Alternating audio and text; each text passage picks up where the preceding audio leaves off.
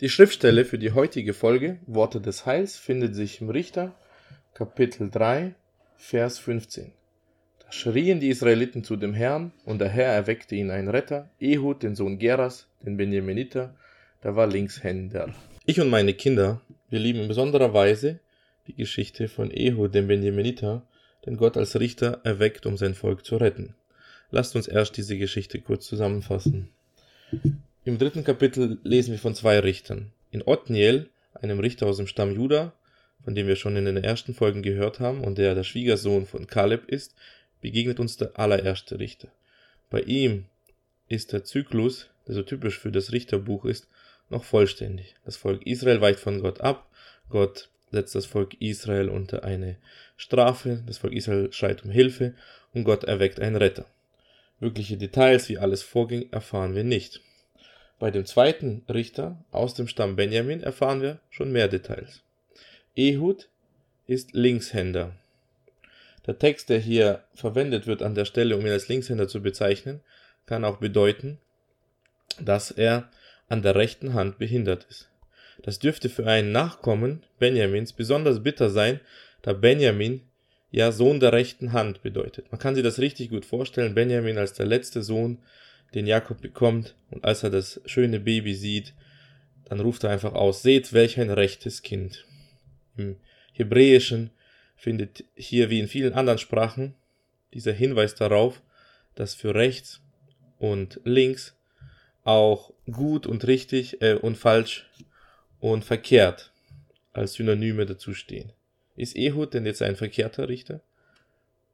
Wir wissen, dass später viele Benemeniten ihre Linkshändigkeit geschickt benutzen und ein Blatt auf eine große Entfernung nicht verfällen, weil sie so geschickte ähm, Schleuderkämpfer sind. Offensichtlich zeichnen sich viele benemitische Krieger dadurch aus, dass sie mit beiden Händen kämpfen können. Das macht sie zu gefährlichen und fähigen Kriegern.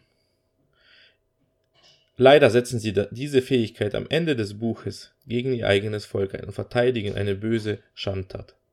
Bei Ehud sehen wir eine andere Reaktion. Er ist Linkshänder, möglicherweise auch unfähig mit der rechten Hand zu kämpfen.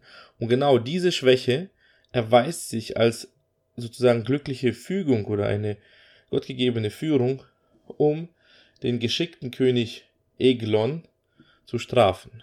Eglon, das übersetzt, der Name bedeutet übersetzt, das kleine weibliche Kälbchen, also im Russischen, da ich davon ausgehe, dass einige russischsprachige meinen Podcast anhören, möchte ich das verwenden, würde man den Begriff Tjolechka verwenden. Was natürlich eine, ja, herabwürdigende Kritik ist. Wir werden aber am Schluss dieses Podcasts feststellen, wer eigentlich wirklich kritisiert wird. Aber lasst uns erstmal der Erzählung folgen.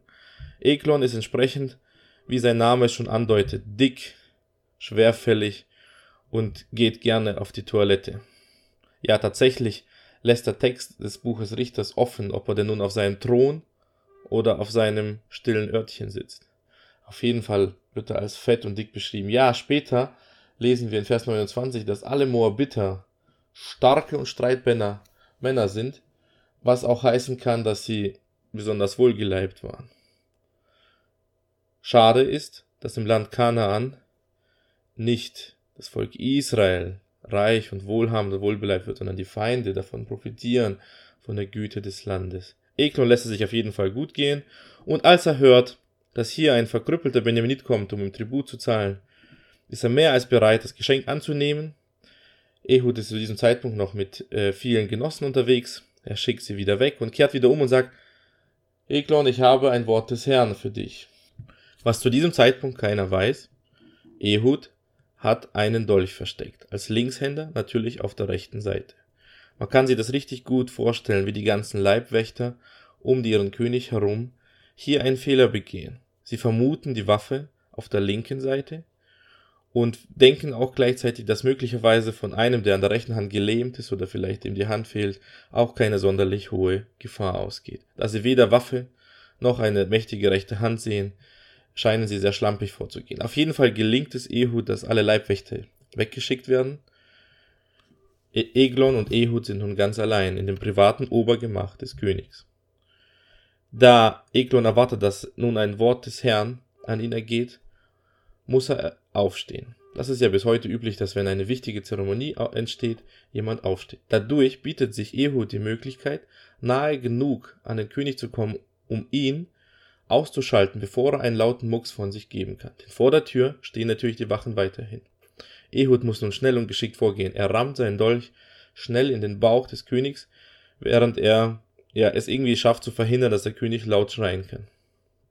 König sagt wie ein Haufen ähm, Kot zusammen. Ja, der Text beschreibt uns, dass seine Gedärme und eigentlich auch seine Innereien ausquellen. Und offensichtlich verbreitet sich ein großer Gestank, denn die Wärter vor der Tür vermuten, dass Eglon nun mal sein Geschäft verrichtet. Wir sehen also, dass der König alles andere als besonders gut abschneidet. Eigentlich wird er, ja, wird sich über ihn lustig gemacht. Wenn wir bedenken, dass das Buch Richter in der Zeit Israels, als viele Kriege geführt wurden, auch von vielen Soldaten gelesen wurde, kann man sich vorstellen, wie man sich am Lagerfeuer herrlich amüsierte darüber, wie hier die Feinde Israels schmählich in die Flucht gejagt werden. Aber wirklich in die Flucht? Eigentlich fängt Ehuds Kampf erst jetzt an. Ihm gelingt die Flucht offensichtlich durch die Kloake eines, ja, altertümlichen Plumpsklos, und er schafft es durch diesen Sieg wahrscheinlich den letzten Zweifel seiner Angehörigen zu über, äh, überwinden. Und Israel erkennt eigentlich nun plötzlich, dass die Moabiter, vor denen sie sich fürchten haben, eigentlich total unfähig, eben wohlgeleibt und faul und kaum fähig zum Kämpfen sind. Überhaupt äh, öffnen sich ihnen nun die Augen und so ist auch der Sieg schnell errungen. Die Israeliten, die eben dann eher schlanker und ausgehungerter sind, sind viel schneller in der Lage, die trägen und dicken Moabiter einzuholen und auszuschalten. Über wen wird sich also wirklich lustig gemacht? Eigentlich sind es doch die Israeliten, die sie die ganzen Verheißungen so leichtsinnig klauen lassen. In ihrem Land profitieren eigentlich die lächerlichsten Feinde auf einfachste Weise. Ihnen gelingt es zunehmend Fuß zu fassen.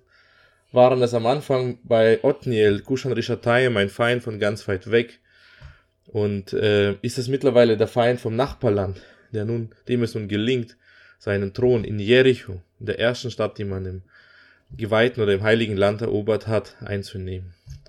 Und dann sind es noch solche Feinde. Eigentlich kann man nur hoffen, dass die Soldaten damals am Lagerfeuer dort weiter durchblicken konnten in dieser Erzählung und verstehen konnten, dass die eigentlichen Witzfiguren ja sie selbst sind, die als Volk Gottes sich ihren Schatz und ihren Reichtum sich so leichtsinnig rauben lassen. Ich denke, das ist auch eine viel mehr noch eine Lektion für uns. Wie oft lassen wir uns durch den Unglauben unseren verheißenen Segen, den wir in Jesus Christus haben, so leichtsinnig klauen, rauben, dass andere profitieren.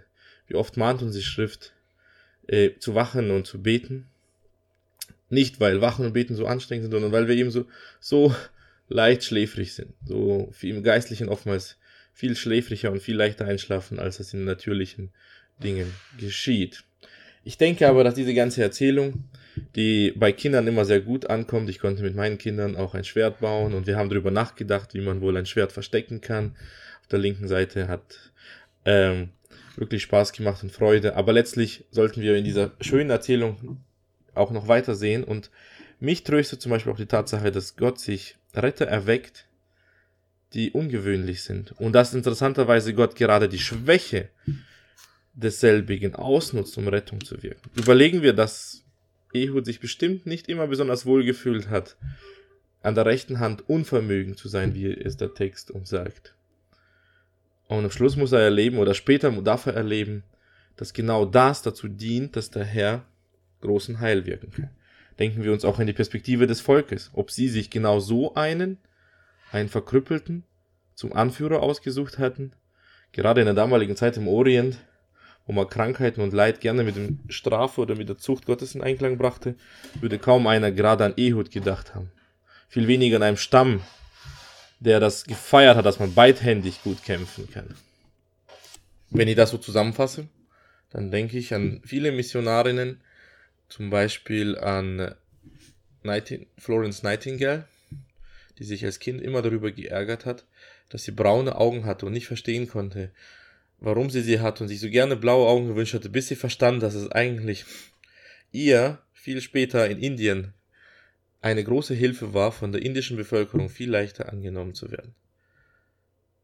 wo haben wir es persönlich erlebt, dass Gott das, was wir als vermeintliche Schwäche hielten, das, was uns immer gehindert hat, was unser Stolperstein war, in Wirklichkeit ein Mittel Gottes war, um uns selber zu heiligen, um aus uns eben reife Streiter Christi zu machen und um uns gleichzeitig auch ähm, ja genau an dieser Stelle dienstbar anderen zu machen.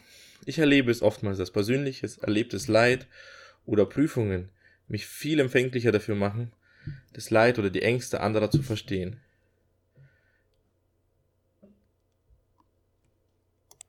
Abschließend zu Kapitel 3 möchte ich noch auf dem letzten Vers, Vers 31 bleiben. Es ist ein Richter, dem nur ein einziger Vers gewidmet ist. Das ist Shamgar, der Sohn Anats. Nach ihm, also nach Ehud, kam Shamgar, der Sohn Anats. Der schlug 600 Philister mit einem Ochsenstecken. Und auch er errettete Israel. In den meisten Auslegern, die ich in der Vorbereitung referenziert habe, wird an dieser Stelle unterstrichen, dass Shamgar kein hebräischer Name ist. Offensichtlich handelt es sich bei Shamgar selbst um einen Kanaaniten. Das heißt, Gott rettet so ungewöhnlich, dass er sogar einen aussucht, der selbst gar kein Israelit ist, um Israel zu helfen. Was für eine wunderbare Gnadengabe das doch für das Volk Israel sein dürfte. Zusätzlich dürfte Shamgar auch in der Hinsicht ungewöhnlich sein, dass er auch von den kleinen Richtern, denen immer nur einige Verse geweiht sind oder einzelne, trotzdem etwas beschrieben wird, wie er gekämpft hat, nämlich mit einem Ochsenstecken. Was für eine ungewöhnliche Waffe. Das erinnert uns an etwas, auch sein Kampf gegen die Philister, an Simson. Und bei Shamgar, ja, wissen wir nicht, ob er dafür ungewöhnliche Kräfte hatte, aber er hatte auch eine ungewöhnliche Waffe, weil ihm vielleicht nichts anderes übrig blieb, außer mit der zu kämpfen. Ich denke hier von dem letzten Vers dürfen wir die Lektion mitnehmen, nicht auf einen angenehmen Tag zu warten, wo uns endlich mal alles passt, wo wir die besten Mittel haben, wo wir perfekt ja, ausgerüstet sind, um dann endlich etwas Gutes tun zu können. Shamgar hat nicht darauf gewartet, dass die Philister den Israeliten endlich ähm, das Erzgießmonopol wieder zurückgeben, sondern ergriff das, was er hatte, und Gott kannte es gebrauchen. Das ist keine Aufforderung, leichtfertig zu handeln, das ist keine Aufforderung, irrsinnig oder widersinnig zu handeln, sondern eine Aufforderung, mutig. Und ich denke, das ist das ganze Kapitel von 3, was uns das hier lehrt. Was ist meine Perspektive? Ist es eine Perspektive des Glaubens, dass Gott da ist, dass Gott es führt, dass Gott der Eklon erhoben hat, der auch Moha, äh, den Kushan Rishataim erweckt hat, beachten wir das in diesem Kapitel, auch einen Retter erwecken wird. Und das wiederum erinnert uns wieder an Jesus Christus.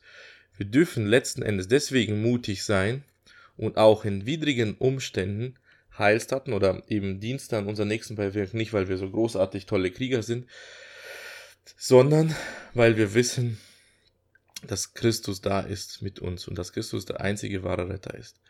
Und auch übrigens ein sehr ungewöhnlicher Richter war. Er rettete uns auf eine Weise, wie wir es nicht erwartet hätten. Ihm sei die Ehre dafür. Amen.